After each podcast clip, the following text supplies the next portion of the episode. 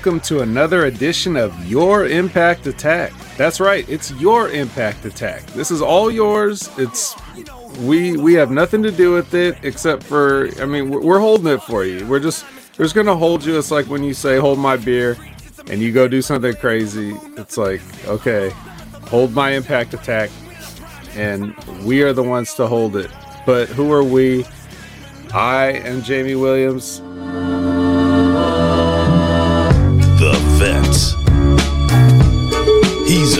Rogers guy. The Vet. Vet, vet, vet. Rip, Rip, Rip Rogers guy. also known as the vet. With me, as always, my tag team partner Brandon, tagging in.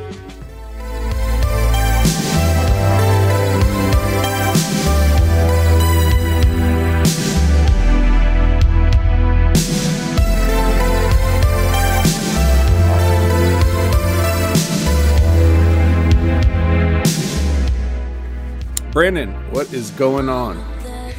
Not much, man.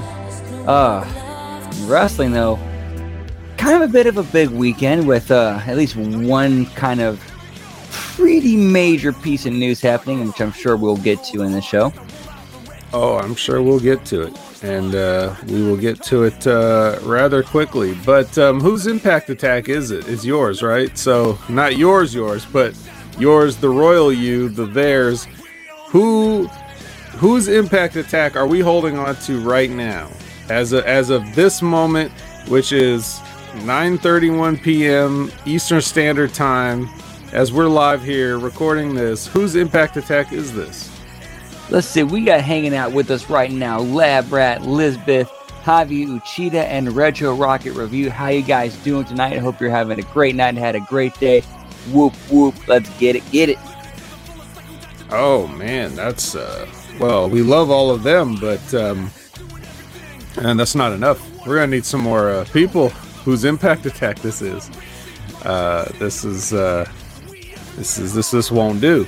But I'm sure we'll we'll get some filing in uh here and there as we get the ball rolling. So how about um, that news that you were talking about? It's uh, it's something that was speculated on for weeks, and uh, everybody had their own take on it. But apparently now we all know the truth, um, and that is right. Uh, Adam Copeland, formerly known as Edge, is now officially all elite.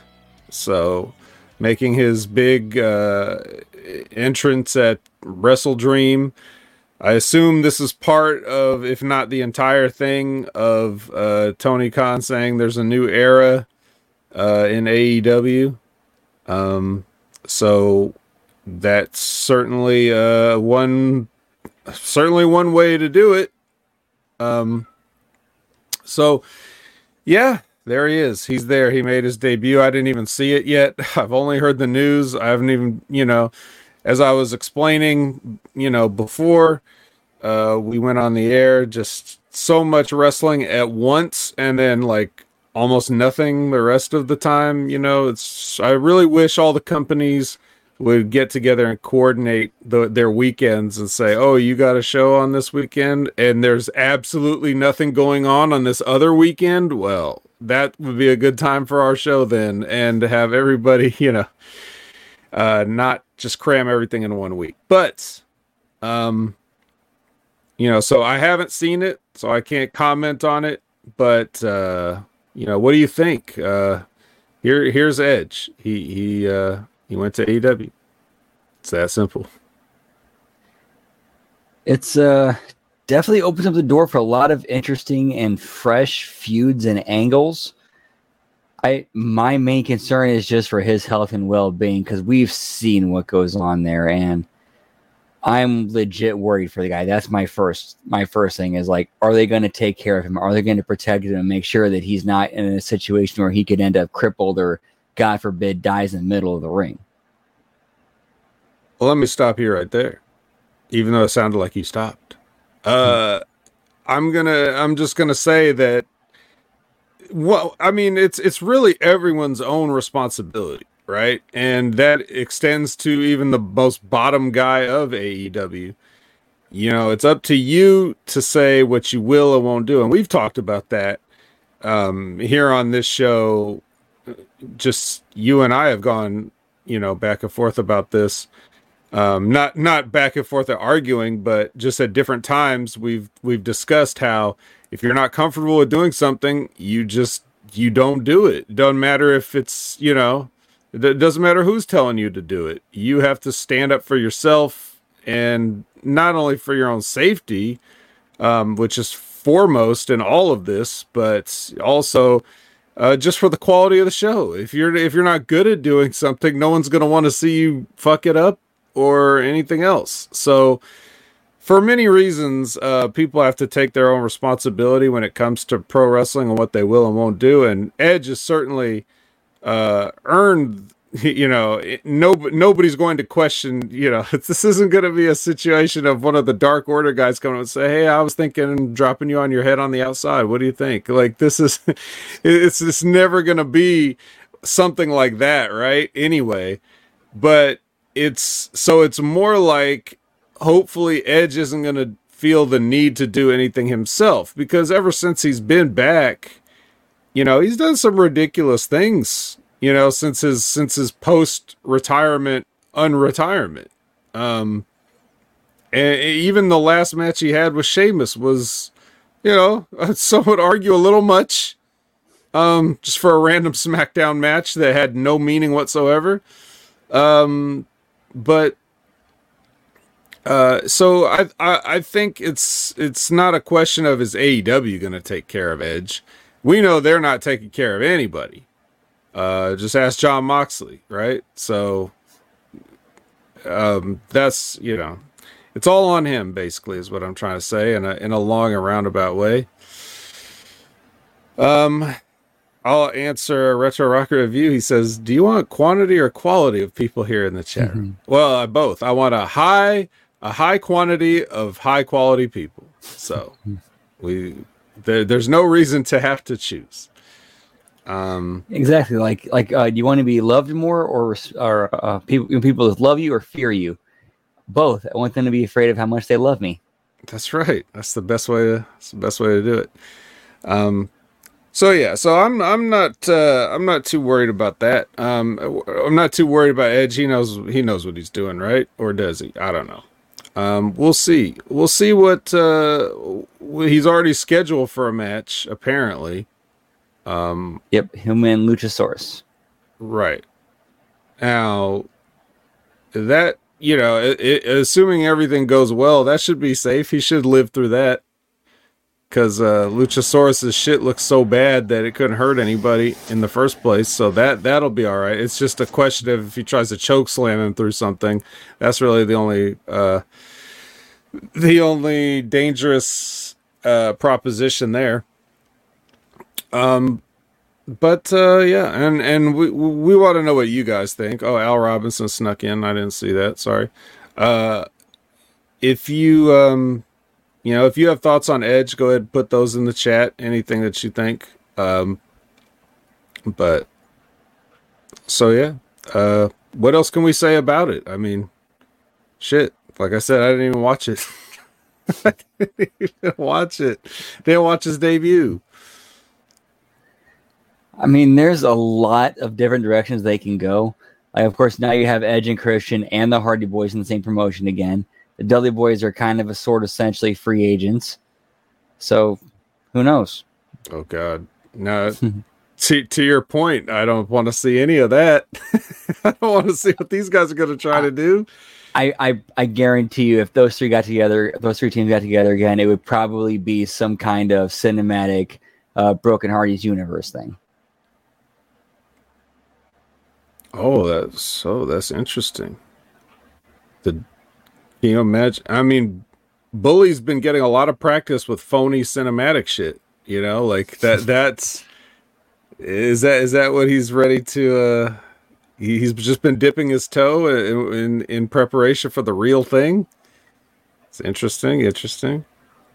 Um. So. uh And again, you can easily bring in bring in Gangrel, bring in Spike Dudley, get Lita involved again. Yep. We'll just get a whole reunion over in AEW because, you know, we need them to be even more like WCW than than even the direction they're already going in so many in so many ways. The Liz says so Al Robinson says no thank you, which could be his his uh, response to Edge in AEW. Or he could be saying no comma thank you or whatever for uh me acknowledging it, whatever. It doesn't matter. Uh, either way, I'll take it. Liz says so. Seeing Edge and Christian together one last time before they both retire will be good, but all in all, Edge isn't the guy who is going to push AEW to the next level. Yeah, I don't know if if if anybody really thought he was, uh, or if they're trying to convince himself that he is, but um, hopefully nobody did. Um, he's probably there for more than a payday. Edge is rich; he doesn't need any money. Uh, he's not going to not get money. That's for sure. You can always, as Mr. Burns says, I trade it all for a little bit more. But uh, n- nonetheless, he's also, you know, I think one of the things that's attractive, and also to her point, seeing Edge and Christian together, yeah, you'll see them together, but with what Christian is doing now, where like most of his gimmick revolves around commenting on people's dead fathers uh i don't know if edge wants to just get right into that and attach himself to it you know? Like a, he's he's probably going to enjoy the baby faceness of his his arrival i think. Uh so we'll we'll see but um it could be an edge versus christian or or something like that. Who knows? We'll see. Or if he, or he'll pull him off that path of disrespecting people's fathers. Who knows? Um but yeah um uh, Labrat says Walker's wheelchair and cane match. Um, Chris Winland is here, uh, who just recently was one half of a uh, what was it? Uh, was it a Wrestle Dream review? Or was it a No Mercy review? It was some review. He was on with Jimmy T. Did a review for the PWC. So congratulations, Chris Winland, making his uh, a debut as an analyst. He says, Word up, Hameen Army. It's sad how all the top stars in AEW from WWE while failing to build their own superstars. I mean, I say, um, yeah, no mercy. Okay. I, I would say this, Chris. I would say, um, it's not that they haven't built their own stars. It's just that AEW is just not big enough.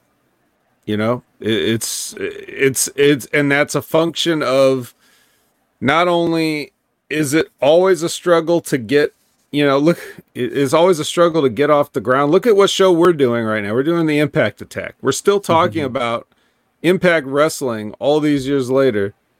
Um and it's t- and and TNA had guys like Hulk Hogan and Kurt Angle and all this stuff and they were just never it was just never the same you know? And even and, and even that that you could say they weren't building up their own stars. They were trying to build up their own stars, but even when they brought in the other stars, they never got big enough. It, it's it's tough. It's tough to run a wrestling promotion, especially in the in the Vince Jr. era after he stomped out all the wrestling promotions uh, on his way to a on his way to a monopoly. Yeah. And it, yeah, no one's gonna know. No one knows any of the four pillars, but um, you know, hopefully uh, they, they will know if any of those four pillars go to WWE. They'll know the pillars. MJF, they'll know him. Um, so yeah, we'll see. Uh, so retro rocker review says Edge will bring in more viewers, not as many as TK thinks it will. Al Robinson, no, thank you to seeing Dudley Boys Hardy's Edge of Christian. Yeah, I would I would say that. Yeah. Uh, but the other point, um, the other point, uh, I was uh, I had something uh, off of comment, but um, I, I can't remember. I guess I was just going to touch on sort of Edge uh, taking a a role of you know leadership and you know maybe trying to just be a player coach the way CM Punk was trying to do, and hopefully they won't run him out of town uh eventually on the same because it was all it was all good when CM Punk first got there too, right? So you know, as soon as you start trying to talk sense to people, that's when they decide, eh, you gotta go.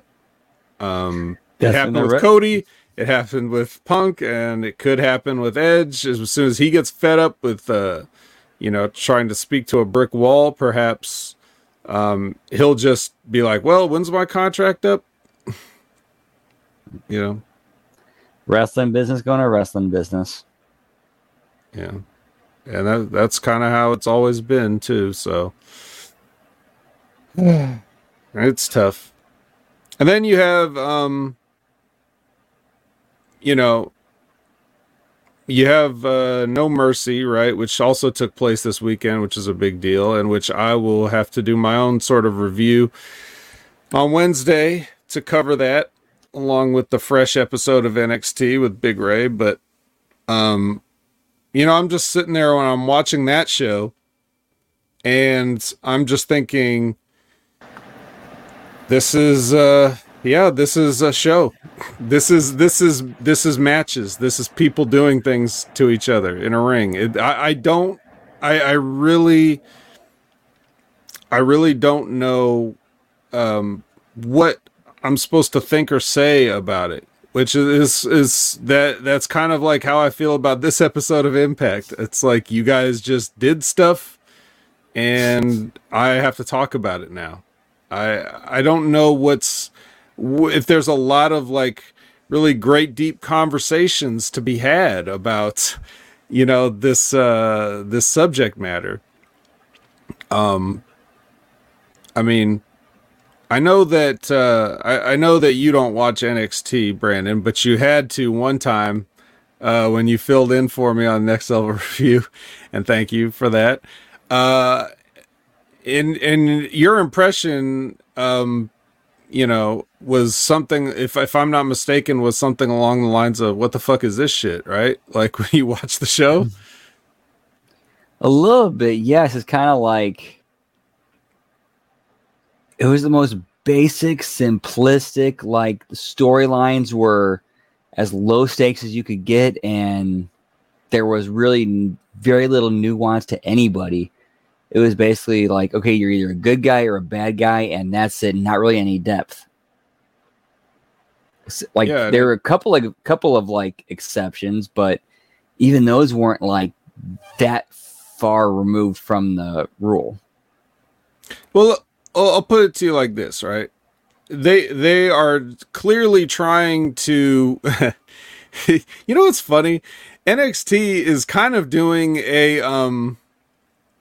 They're kind of they're kind of doing an AEW because they're bringing in WWE stars also. The only difference is the WWE stars are still under contract with WWE, so they're com- so they're coming down to NXT for whatever reason. Uh, you know, creative's got nothing for you. Uh, you could help this talent. We'll, we'll, maybe it's to to bring eyeballs to the show. If you think anybody's gonna watch, you think one more person's gonna watch this show because Baron Corbin's on it. You're fucking crazy, but whatever. It's it's possible because when they brought uh was it Dominik down there, they saw like a increase of like a one like somewhere between 100 and 200,000 people. right? And when Becky went down there, there was even more. And now that Becky's the champion, you know that that's part of you know that's part of it. But I'm sure she's also pulling double duty as a scout um, because there's a lot of women in NXT, and up on Raw and SmackDown, it's a lot of thin. Uh, I know that I know saying that is funny because Nia Jax just returned, but I'm just saying their women's roster is thin up there in terms of depth. Like, yes, they have people, but you know, for several reasons, not the least of which is they've marginalized all of their talents across the board. Uh, which, when you do that, when you marginalize everybody, um, then doing things like sending sending people to NXT to help improve the ratings of the show, for example, if that is indeed what their thought process is, that's you just you just made them useless on your main program and then you send them down and they're supposed to be like a ratings draw.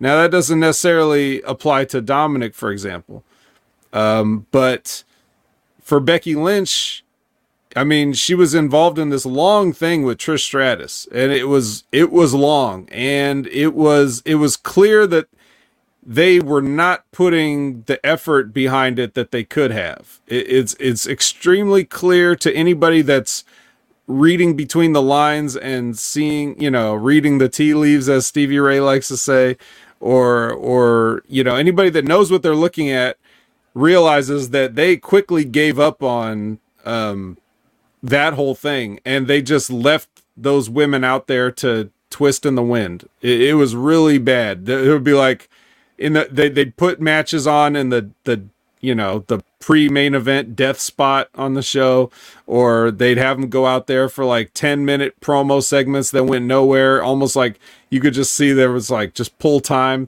They're probably having people tell them in the ring go longer you know stall you know. Just just anything to make them look bad and to make the people lose interest. So you know you you you could have had becky you could have several people red hot um instead you know they're kind of they're kind of lukewarm at best and probably cold and then you go down to NXT and they still get a big ratings boost. Now imagine what kind of ratings boost you could have been if they were red hot but if you wanted them red hot you would have used them better on your show. So it's like you're sabotaging yourselves and to what end you know i i, I don't understand the thought process there Becky and Trish is like if you do it and build it right, that's a that's a main event like house drawing match. Yeah. I think so. Instead, what was it? Like the opening match of you know, their their their cage match was was went on first of yep. whatever pay-per-view that was. Like I don't even remember. That's how that's how memorable it was. And not even one of the big four pay-per-views either. Right. So anyway, um, so so back to No Mercy. So you know, another guy they sent out there that I already mentioned, Baron Corbin or whatever. He's in the opening match against Bron Breakker, who you know we know that's Rick Steiner's son, and blah blah blah. And ever since uh, his father's made an ass out of himself in public, now he's had to, for some reason, coincidentally or not, he has sort of taken a downward slide in his trajectory um, I'm sure it's just a coincidence that all happened at the same time. I'm sure one thing has nothing to do with the other, even though he's completely innocent of the situation. But whatever, you got he, he, he, by he by association is just part of this business. Doesn't matter. Sucks. He actually had a really great response to that too. Yeah, but in any case, so his so so you have Baron Corbin go down there, and they and like I said, they're in the opening match, and you know big big brawl there. First of all, um, you got two heels, right? And then you're you're expecting. I don't know what they thought people were supposed to respond to this with. Like, who are they supposed to cheer for in this situation where you don't like either one of these guys? Then you just put Baron Corbin over. So it's like, um, I, I don't understand the direction we're going here. And that is and people were saying like oh they're ready to call they're ready to call Bron up they're ready to call Bron up. Well it, maybe you know i understand you know in the territory days you used to do the favors on the way out of your territory but that was back when nobody would see it. And when you went to another territory they weren't necessarily seeing what you did because they couldn't get that TV program or they couldn't be in those live shows because now you're in another market. So you're just a fresh face coming in if you're in the same company and they just beat you, then if they want to call you up, why would we want the loser? If somebody on Raw, if our if our Raw or SmackDown GM is going to say, "Oh, um, we need somebody from NXT," why are they going to pick the loser? Oh, this guy just lost his belt. Well, that's who I want.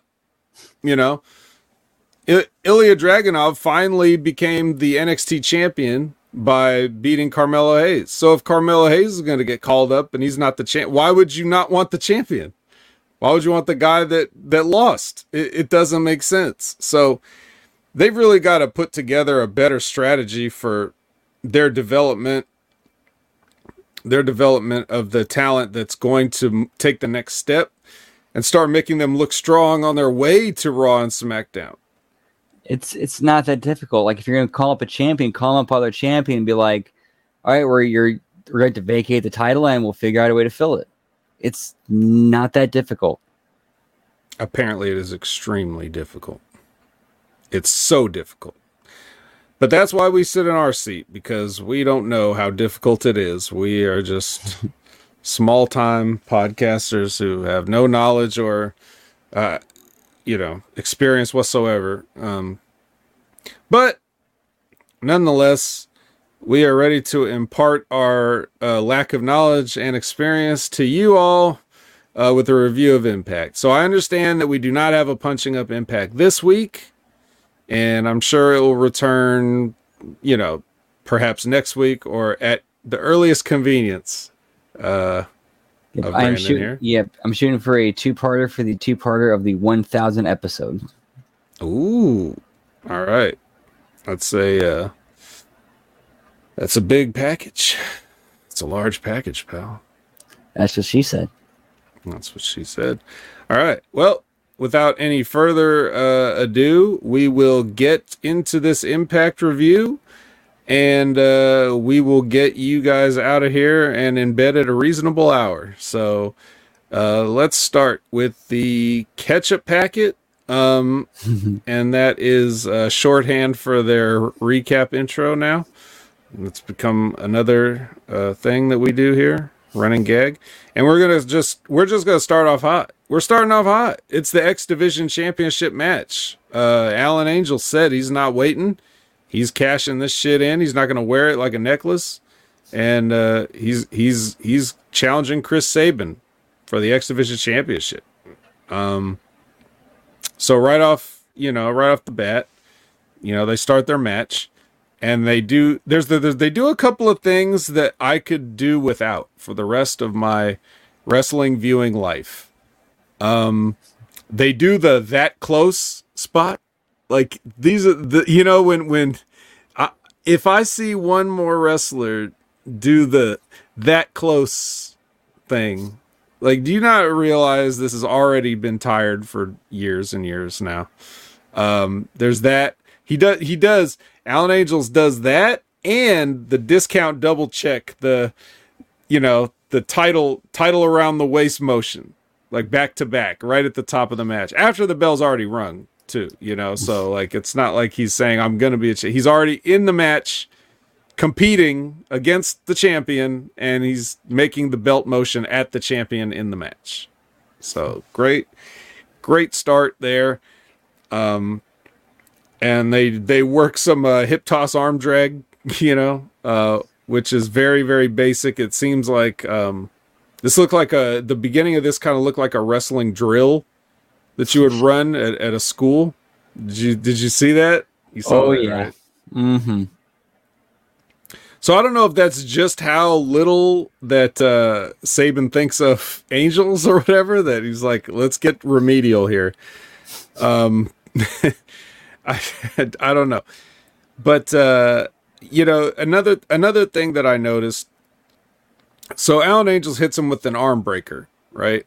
And whatever. If you don't know what I mean, it's like he grabs the uh, he grabs he grabs Chris Sabin's arm and falls to his back and like you know chris sabin takes a bump and it, looks like he's giving his arm a code breaker all right um so so he Yeah. does that and then uh chris sabin falls to the he falls to the mat and he's selling but he's not selling so bad that he can't use his hurt arm to fix his elbow pad on his other arm right? And this would be a constant thing that i'm watching throughout the match. You guys you guys are watching a wrestling match if you're watching this at all. I'm watching this fucking guy sell his uh, or try to sell his arm and completely ignore the fact that you know that his arm is hurt as he uses his hurt arm to fix the elbow pad on his other arm which keeps sliding down it's a match within a match it's chris sabin versus his elbow pad which is apparently too big which means that he either got a new elbow pad that didn't fit right or uh, he's lost weight and his arm is shrunk and it doesn't fit in the elbow pad anymore. Um, so he's constantly having to fool with this elbow pad throughout the match when he's supposed to be selling. But when he is selling, he's also doing this thing where he he does the oh my god, why why? Oh, if I had a muffin right now. So he does the thing where he's like he's selling by like shaking his arm. Like he's trying to shake feeling back into it like he has pins and needles like his arm fell asleep or something. Bro if you have if something has happened to your shoulder or your elbow joint like if, if a man has like hyperextended or or or done something to your bones okay shaking feeling back into it isn't going to do anything. You know when I, when when my wrist broke i didn't just like you know i didn't just start going like this ah, i just got to get some feeling back into my broke wrist. It doesn't work like that. That's not the sell because and and i'm saying that because the rest of the time he's selling it where he's like holding his arm close to his body like you do when your arm is broken like he's trying to have a match with with his arm, you know, tucked into his chest.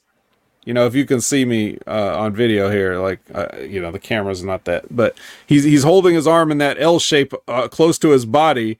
But every once in a while, he's trying to shake feeling back into it, even though he could have a possible fracture. So that's definitely the best way to sell that, right, Brandon? Is that is that is the proper sell for that?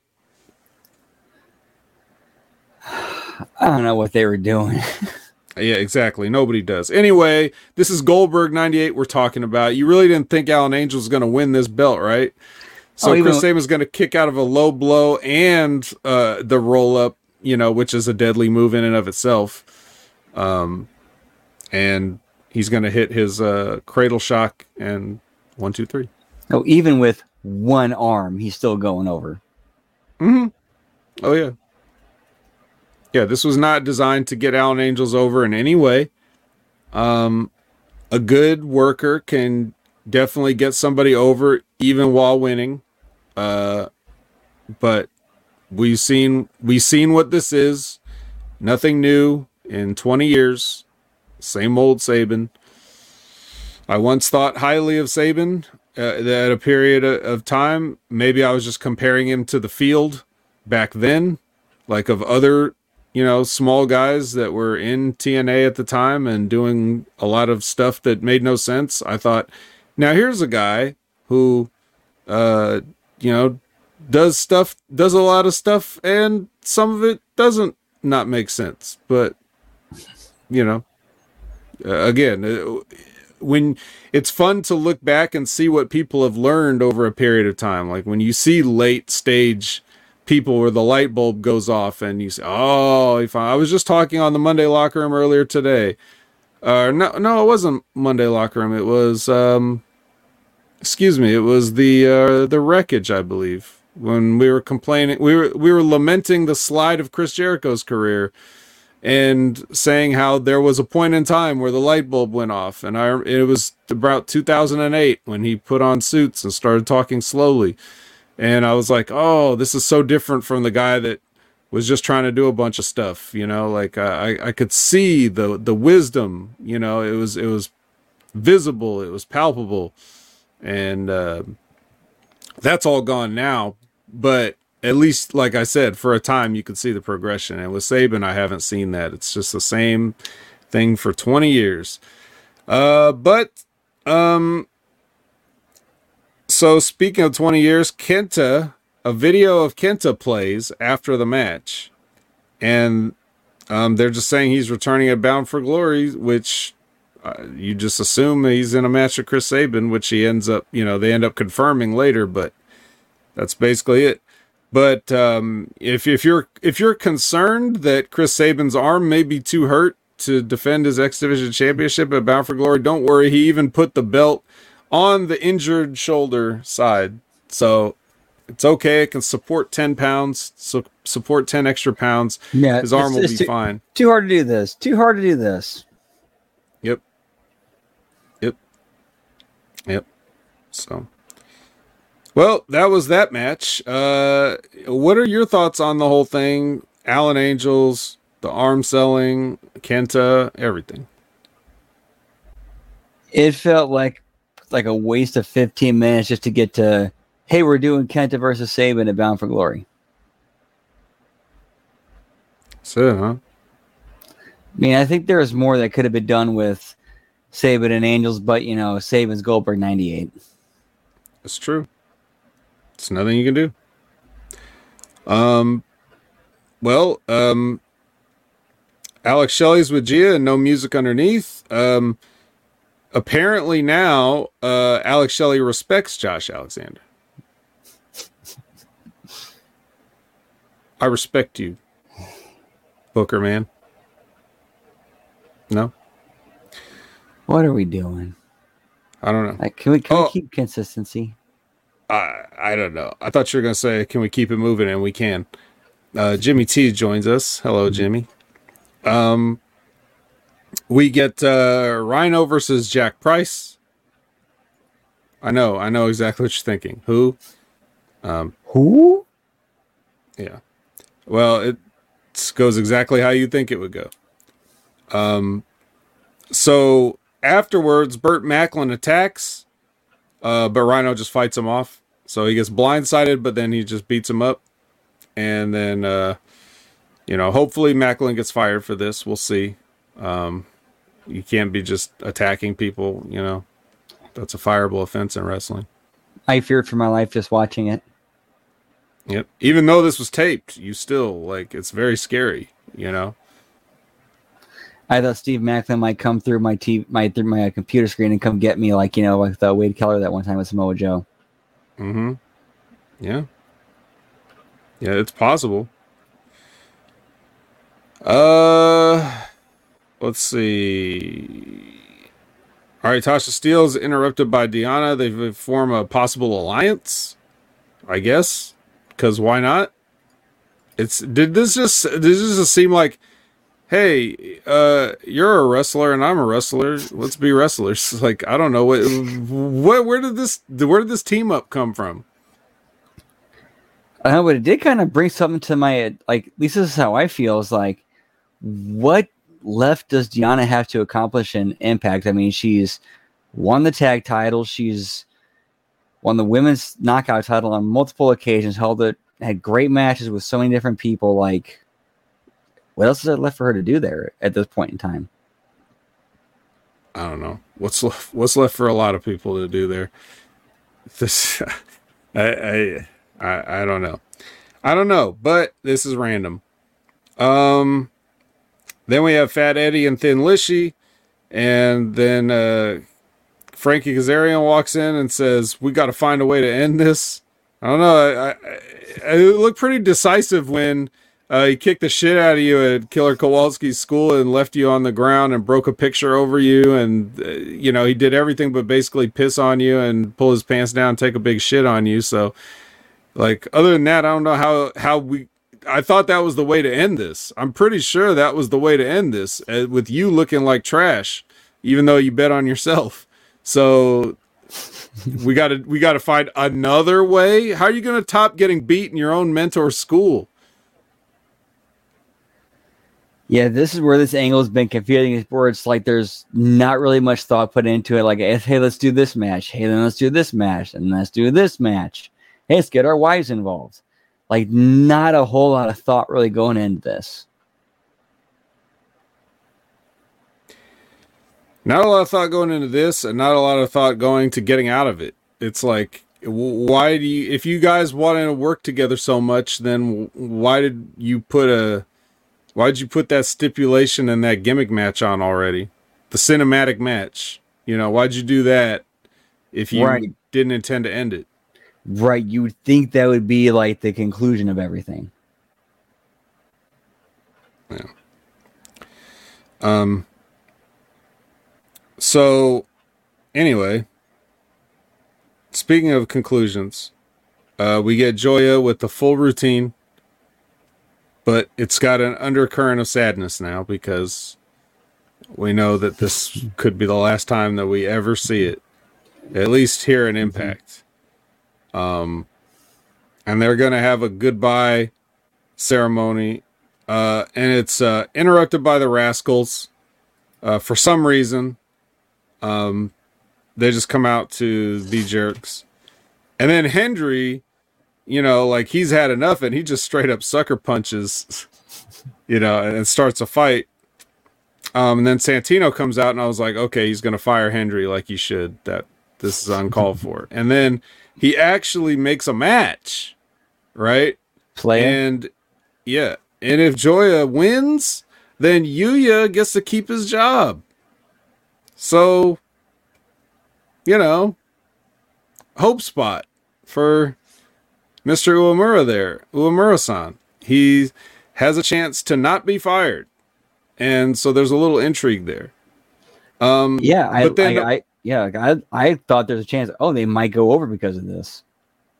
Yeah. And then and then I immediately thought of like, wait a minute, what if the rascals didn't come out? You were just gonna you were just gonna let him just let him be fired? I mean, if he uh, okay, you know, like what what if nobody came out? He could have just been fired, and that would have been it. But Right, like like a like a Santino really cared that much about his job, he could have set that match up like so far in advance. Mm-hmm. Yeah, and then that would also, if you did that, that also kills the gimmick. The feast or fired. Like, why do we even have the match? It's like, oh, not really fired, and we know, we know they don't take the firing thing seriously, but it, it's a good way to have a loser leaves town match, you know. But you gotta, you know, have the loser leave town after that. And funny enough, like in that same promo, they mentioned like, well, I can't give you a tag title shot because uh, ABC's got the briefcase. yeah yeah yeah no you know you couldn't you can only face this set of champions. Like if the if the titles change hands i'm sorry you don't get you don't get a shot. That's that's how the briefcase works right? Do they put did, did they ever explain the time limit on these briefcases? Is it like a one year like money in the bank or did they ever said that? I want to say like at the first one they said it was a year, but then I I don't think they've said much after that or anything after that. Okay. Jimmy T says, "Where's the muffins, vet?" Well, I ate them all. I had a, I definitely had a, a big munch down on uh, wreckage on Sunday. There was, uh, they said, um, we they got to the point in the show where it was the, the Kingdom versus the Best Friends, in a TV match, and I just shoved the whole thing crumbs were flying everywhere. I had to get a dustbuster for the the office here. Um, so anyway, we do get the Joya versus Rascalz match that we didn't know we wanted until we saw it, and uh, then we saw it, and then we realized, well, I don't know. I'm not gonna say anything really that bad about the match, other than it just wasn't that great. Um, and uh, ultimately it's just spray paint. Again spray paint in the eyes of yuya and then they small package him and then he unceremoniously is you know still fired as planned.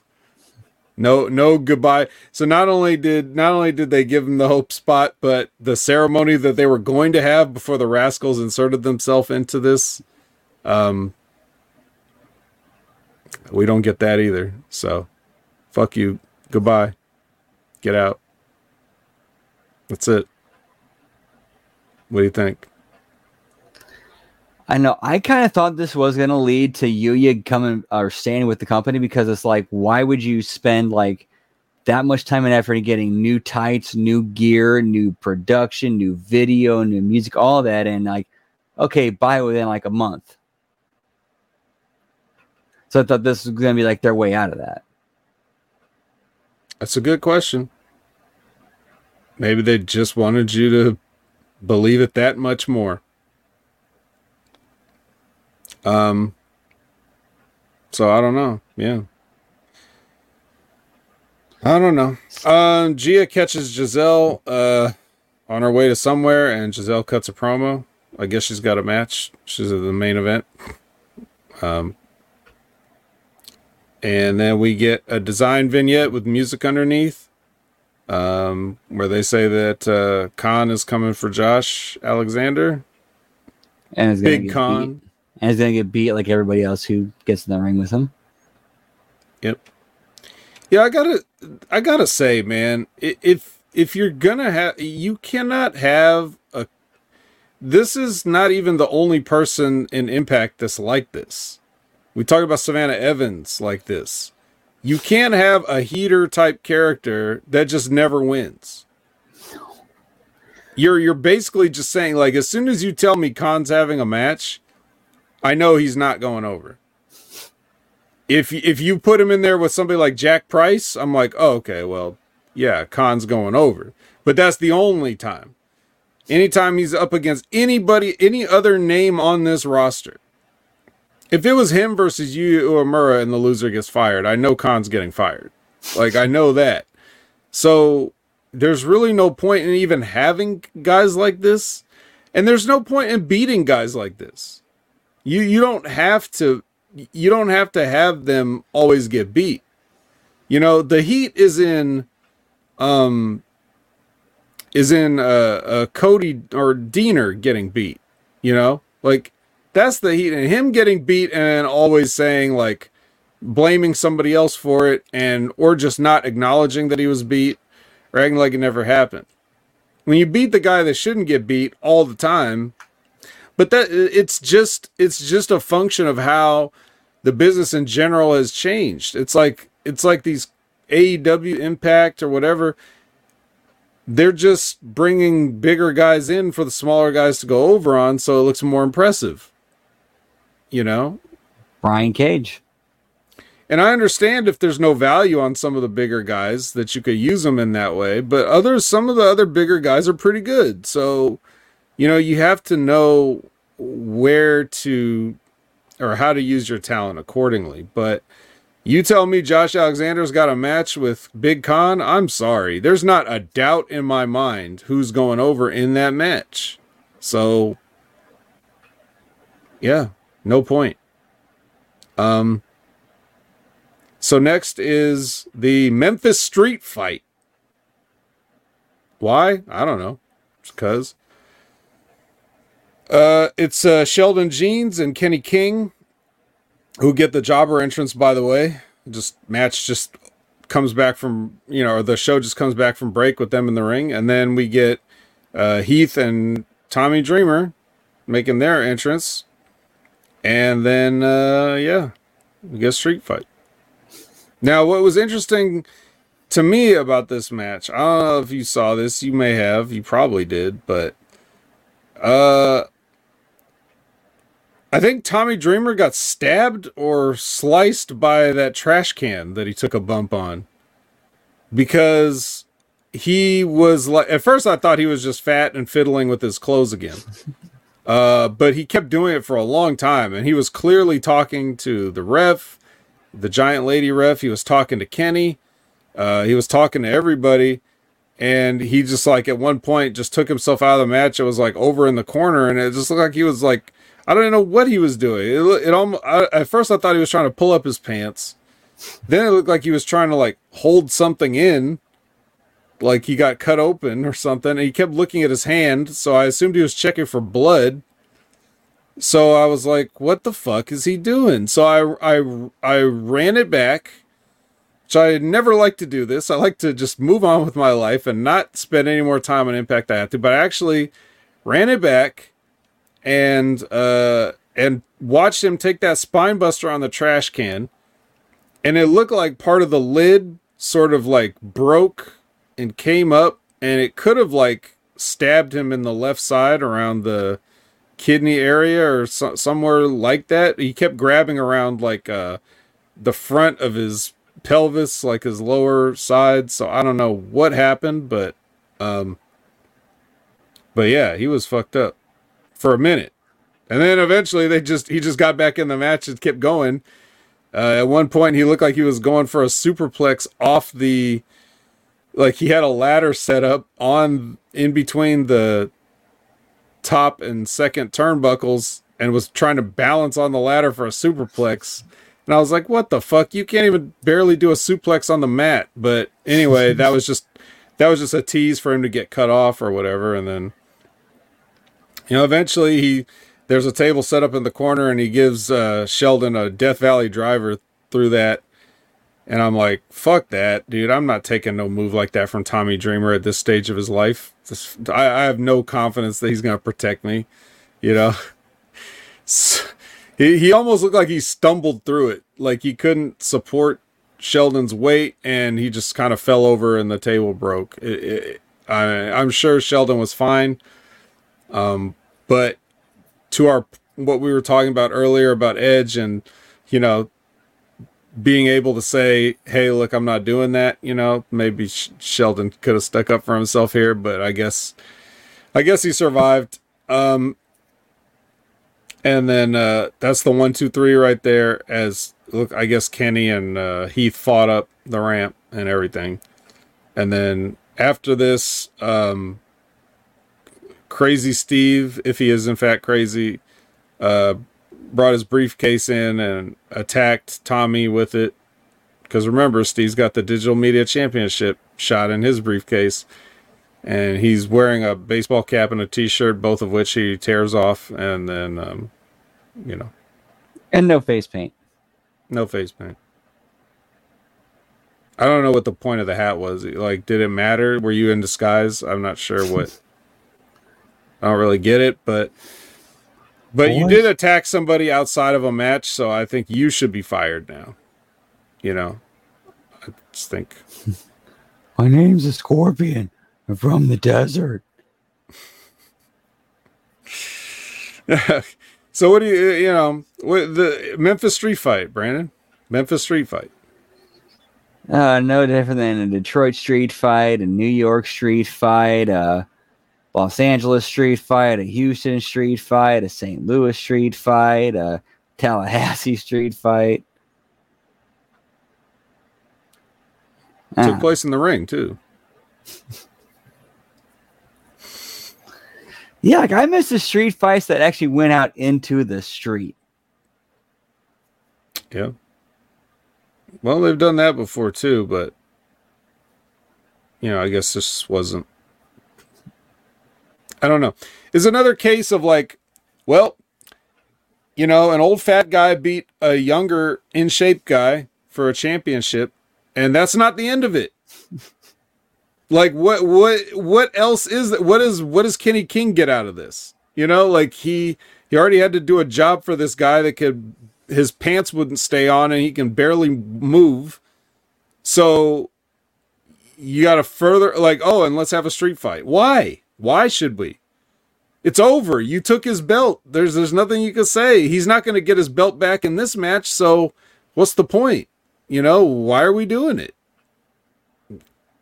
It's this is like this would be like if you had a match at your at Killer Kowalski's school and then you just kept uh you just you just kept the angle going and would say we got to finish this somehow. I'm pretty sure we finished it. So there you go. Uh, you might have to unmute yourself if you have anything to say. Uh, just repetitive, basic, like, could do something different and just, I don't know. We can't. No, we can't. Uh, but we can do an ABC uh, promo um, until John Skyler interrupts, just to let everybody know that uh, Jason Hotch is at home with a newborn, uh, so there's not going to be a match. Um, and ABC tell them, well, find a partner.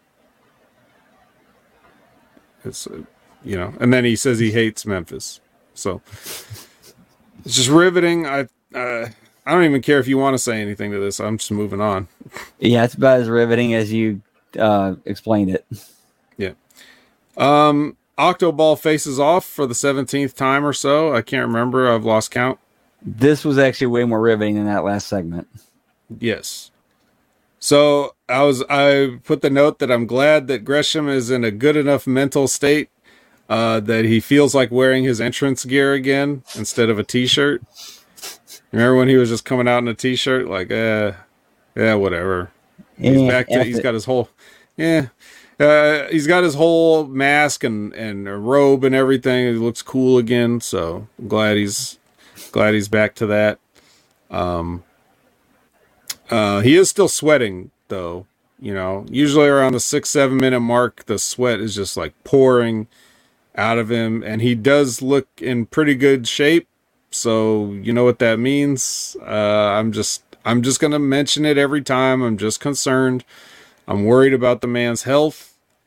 Um, because I don't want anything to happen. Get some better So- advice. hmm And then uh, you know, so these guys, you know, they, they they they pretty much got an idea what they're doing. It's always interesting. One thing I notice about Jonathan Gresham's matches is I don't always like everything he does, but I like that he's definitely got ideas. And you could tell that they're his ideas because no one else that he's in these matches with does them in their matches. It's I don't see Mike Bailey going and doing some of the things in his matches that happen when he's wrestling Jonathan Gresham. So I know it's Jonathan Gresham always thinking, trying to come up with different ways. So you can't say Jonathan Gresham just goes, you know, through the motions and has the same match every time. He's always thinking of different things and and creative things. I- And I think this finish was, if I had to guess, I'd say this finish was his idea. I would Uh, I would assume so as well. because w- again, we see what Impact comes up with, right? When it's not a Jonathan Gresham match, I've never seen this in my life. I don't think. If I have, I don't remember it. But basically, well, the way it works is, if you know, for everybody that didn't watch the match, which is I'm sure, I assume all of you, um, if you you know there's a spot you could do in matches. I used to do it myself whenever i got a chance because it's easy and it tells us us a miniature story. So what you do is you cover a guy and he kicks out then you cover him again then he kicks out and then you cover him a third time and he kicks out. It's usually after this is at the point of which you are frustrated and now you would grab a hold because he obviously can't be put down so you have to wear him down some more you give him a chance to, you know, if you're a baby face, you give him a chance to fight up and come back. I used to love doing that because, like I said, it's very easy. And you do it differently. Like I would just, you know, I just pin him shoulders only, you know, and then just hold him down. Then he'd kick out. Then I'd hook a leg and then he'd kick out. Then I'd hook two legs and then he'd kick out again. And I'm like, fuck, what I, you know, I'd get frustrated and get on him and start punching him or what, whatever it is to show the people like this guy's not giving up and I'm getting mad now. You know, that is the story. It's very simple. However, Jonathan Gresham has a different idea. He goes for a cover, kick out, hook a leg, kick out, hook the trunks, one, two, three. So, boom, he gets the spot over that a match can end at any time. Two, he actually gets pulling the trunks over, you know, because it's something that w- it makes the difference between a guy that's unable to be pinned and getting pinned, right? And it comes up with a way out and it tells a miniature story in that it's like, hey, wait a minute, I thought we were cool, which is what Mike Bailey's saying as he gets up and he's like, you know, uh, appealing to the referee, like, hey, you grabbed my trunks, and to go to the crowd, like you saw it, he grabbed my trunks, right? Yep, and it also uh, makes the story that they've been building with Gresham mean so much more than him talking about like what the last month, two months about how there's all this cheating, all this uh, rule breaking going on behind the ref's back, and nothing ever is done about it. So if he's basically going, okay, fuck this, I guess I'll play along too. That's right. Um, so it, it totally makes sense in the context of what they're doing. So this is a case to me. Now, this is just to me and probably to you, Brandon, but to me, what this looks like is a lemonade. It looks like chicken salad. It looks like, okay, look, this is what you're giving me. So I'm going to try to make it make sense with everything else that you've given me and move things forward. And this is the kind of thing you do, even if the creative isn't thinking about you or the other guy at all. You know, which, again, when you stack it up against literally the whole rest of this show, it's pretty clear that there's different different thought processes at work with just this one match versus everything else on the show. Everything else on the show is just the most lazy, paint by numbers, cliched, non-creative, treading water, anything you want to say. And then this one little thing on the show is like, hmm, hmm, hmm. And it just so happens to be one of the least focused on things. So to me, that tells me it's like the talent working to try to figure out a way to get themselves over without um, necessarily undoing any of the other creative plans, right? So I'm not saying that they had 100% to do with it, but I'm sure there was some input from the guys. I guarantee a lot of that was Gresham. He he definitely comes across as somebody who like puts a lot of thought process of into trying to make sense of anything that he's handed. Well, yeah, you've been, well, you've been up and down the roads of Gresham a little bit, right? So, I mean, you you have a general idea of what he's like. Was he, was he, you know, my read is that he's constantly thinking about being different and things that are unique. Is that is that accurate? Absolutely, yes. Okay. Any Gresham stories that uh, fit into Uh, this? And the No. only real story I, story I could think of is there's one time where it was me, three other guys who were pretty big sized, Gresham and Jordynne Grace, all of us driving down from St. Louis to Atlanta in my tiny ass car that only fit five people. So basically, like throughout the ride, we had a switch. We sat on everybody's lap in the back between Jordan and Gresham. That's funny. That's wrestling, baby. um. So. So yeah. So not only all the stuff that we said, but you know, um, wasn't it um, Mike Bailey? What's it? He has a match upcoming, right? At yes, for him. And, yes, I believe it's him and Ospreay. Yeah. So Will Ospreay is taking on Mike Bailey, and the story they were saying is like, you know, Gresham's like, you're on, on another. This guy's on another level. You know, are you at that level? And he knows what it takes to be a champion. You know, that was the story that they told when they made this match in the first place. So this finish also feeds into the like doing whatever it takes to be a champion thing. So there seems like there's a there there's so much more to talk about and intrigue in this one match than everything else Impact has been doing, right? I mean, it's amazing. Again, it says I I think his thought process is on a different level than a lot of people in that company. Right. Plus, he's got his ranking in last year's PWI 500 to show you. Probably not this year. I don't know what he was. I don't know what he was ranked this year, but um. So, uh, yeah. Uh, all right. Well, so there was that, and then we go from that um to you know another, I guess, a highlight, even though it's kind of a low light in the sense that it was a highlight, if that makes sense, which I'll try to make make sense here. Um, so Moose and Myers are backstage on the Batman 66 set, and he's got the briefcase in his hands. He says, I've got the world championship match in my hands, you know. And then he, you know, says says to Myers, "Hey, if it was the tag team, we would already been the champions by now." But you know, whatever. And Myers is happy for Moose. He's he's uh, you know, he says that he deserves it and everything. And then Moose is saying it's been a while since he's dipped his, you know, his his toes in the singles waters or whatever. Even though he had that match with Kevin Knight that not that long ago, but whatever. Um, so he's he's making an open challenge for a match, a one on one match. Uh, so whoever answers that, they're ready for that. So, so I say it's a highlight because Moose appeared, but I say it's a low light because this is the only time that Moose appeared, and you know it's just to say this, this obvious, nothing happening, treading water. You know, just reminding everybody that Moose has a world title match. Um, we'll see what they do with it, but um,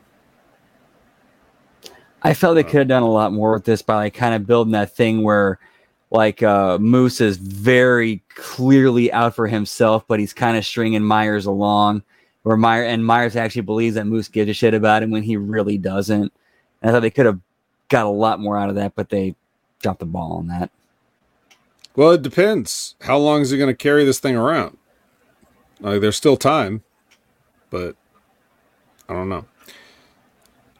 Uh, all right. Burt Macklin wants Bully to help him deal with Rhino, and Bully says he'll talk to him, and Maclin's like, "Talk to him." And Bully's like, "Yeah, I'll talk to him." Obviously, they're setting up for a face turn for Bully, right? Yes, yes, obviously. Even though he came in as a face, and yeah, everybody said he was a heel, so so he turned heel. um, but anyway, yeah. So Bert, basically, Bert calls him soft. Is that that's basically the point? Which that's a that's a thing that people that's a word people like to throw around these days. It's it's it's it's cool. It's a cool thing in wrestling. You know, either on camera or behind the camera to call people soft. It's just a cool. We we want to talk about how soft everybody is now. That's that's what we like to do. So this is no different. S A W F T. Yeah, that was a that was it was actually was cool to call people soft back then. Uh, but they're not doing that one. They're doing a different one. Um so yeah, all right, whatever. And your main event is Gisele Shaw versus Trinity. Is this this for the title or I don't remember. I believe it was non-title. Non-title. So yeah, they're- like part of the thing, part of the whole uh, thing they're doing with the commentary and the lead up to it was like, oh, if it wins, it could lead to a shot at Bound for Glory. Great. Well, isn't, isn't that lazy? it's like W- WWE book. Um, Labrat says BlueChew, you know, because everybody's soft. So, yeah. I do Get like it. how, uh, I, I do like how no matter what the demographic is, you know, any ads that you see centered around wrestling, whether it's on podcasts or whether it's on uh, AXS TV, it's just like it's like manscaping and dick pills. You know, just it lets you know what you're. The advertising lets you know, um, what they think of the audience. So, or what at least the companies think your audience is. Let's just say I'm glad I'm not the only one who thought that. You are not the only one. that thinks so. No, everybody that watches wrestling is, you know, too hairy and has a limp penis. That's basically, you know, what what I've learned in the decades of listening to advertisements. So And there's people who can help you with that. that's right. Uh, but anyway, Shaw versus Trinity. Um, I don't know. What do you think? It's it says Trinity over with the Starstruck. That's that's the finish. Spoiler. And then uh, and then some stuff happens. But before that, we'll get your thoughts on the actual contest. I mean, it was an all right match. I mean, both obviously know how to work, know what they're doing, they know their characters, they know how to get over. It's just like, what's really the point of watching this match for 15 minutes? There's really nothing on the line. I don't know what the point is. Like, I get why, your point that there's no point. like, why not make it a title match if you're going to go this long? And then you have the whole Mickie James run out thing. Yes, and then you have the whole Mickie James run out thing, and she runs out because Savannah and Jai uh, just beat up Trinity after she wins, and um, yeah, then we get Mickey come out, and then uh, you know she fights him off, and then um, so we should probably fire them too, and you know at the very least suspend Mickie James. I think we should suspend her because you know Oh, I feared for my life just watching it. yeah. Uh or or we could just give her a rematch at Bound for Glory. You know, she never lost, so we can reward this behavior with a title match. I mean, it worked for Jeff Hardy, right? I mean, that's basically the uh, thought process or storyline be- behind Josh Alexander and Alex Shelley. So why not? Why not? I think why not is the nicest reason that you could ever endorse Impact Wrestling with. Uh, if you're trying to, if someone says, "Why should I watch Impact Wrestling?" like that's the, that's the best way you could. say, Wow, why not? know, that that this whole thing, this whole show feels like a why not. You know, it's like ah, I guess. I mean, they didn't screw anything up too bad. Just a lot of nothing. So, but that's basically a state of the business these days. A lot of nothing. Again, like the whole Chantourage that that's DOA. Like you're you're not going to get that, or you, they've been beat too many times. There's there's nothing they can do to salvage that. Yep. Impact Wrestling. At least we aren't RuPaul. Impact Wrestling because why not? I mean, great great taglines for Impact to consider using. Um, they won't, but uh, that's basically that's basically the flavor of this. So, you know, here lies another episode of Impact. um, I'm not going to say too many words over it. I'm just I, I, I hope it's in a better place now. Uh, and we'll let you all get back to your better places football, Monday Night Raw, anything else. Yeah, we appreciate you spending time with us. Um, hopefully, uh, we made it uh, speed by a little less painfully than Anthem Entertainment does. So, I guess we should wrap it up. Um, Brandon, tell the people where they can find you outside of this illustrious broadcast. Uh, as always, you can catch me on Twitter, or as they call it now, the X at Transarchustia. I'm also on Twitch at twitch.tv slash Miss Tia the Transarchus, and I'm also on Substack at HMG Brandon. All right, and Substack, you can catch up on all the punching up impacts that have been done to this point, and uh, we'll see. You could compare and contrast who did it better. Impact Wrestling or Brandon by himself in his free time, just throwing stuff out there. Um, and uh, as for me, you know, Opinion Haver at all the social media places. You can find me all over HMG Monday Locker Room as of this recording this morning. Timmy Baltimore hopped on. We discussed some things. Uh, ben Hameen getting a little more in his personal business stuff you know, talking about stuff from Immortal and other things. So we'll uh, we we cover some of that and a little bit of little bit of news. Then you got um, uh, next level wrestling review on Wednesday. Big Ray and I will talk about No Mercy. So that's 8 a.m. Pacific, 11 a.m. Eastern uh, for a big super review show there. And then you got the wreckage every Sunday at 8 a.m. Pacific, 11 a.m. Eastern, where we sift through the wreckage after the collision, the AEW collision. Uh, you can watch me eat muffins live. Usually, uh, it's that kind of a show. Um, and then, you know, any of the other things, twitch.tv uh, opinion haver on all that. Check out Wrestling with Rip Rogers every concrete Friday at noon, unless it's a different day that's also concrete. But whatever time it is, it's always concrete. So, so like, subscribe, hit the notification bell, and then you'll never miss a concrete time. Uh, check out uh, Stevie Richards Wrestling Analysis. New video today. What went right? His new series, What Went Right, talking about uh, Chris Jericho and um, something about getting disqualified. I haven't had a chance to catch it yet because it's a fresh, hot, fresh video. Um, so, could, yeah, ooh, yeah, just uh, check check that out and be sure to wear oven mitts. Um, and uh, yeah, uh, check out his fitness, check out his podcast, check out everything Stevie Richards. And uh, thank you for checking us out.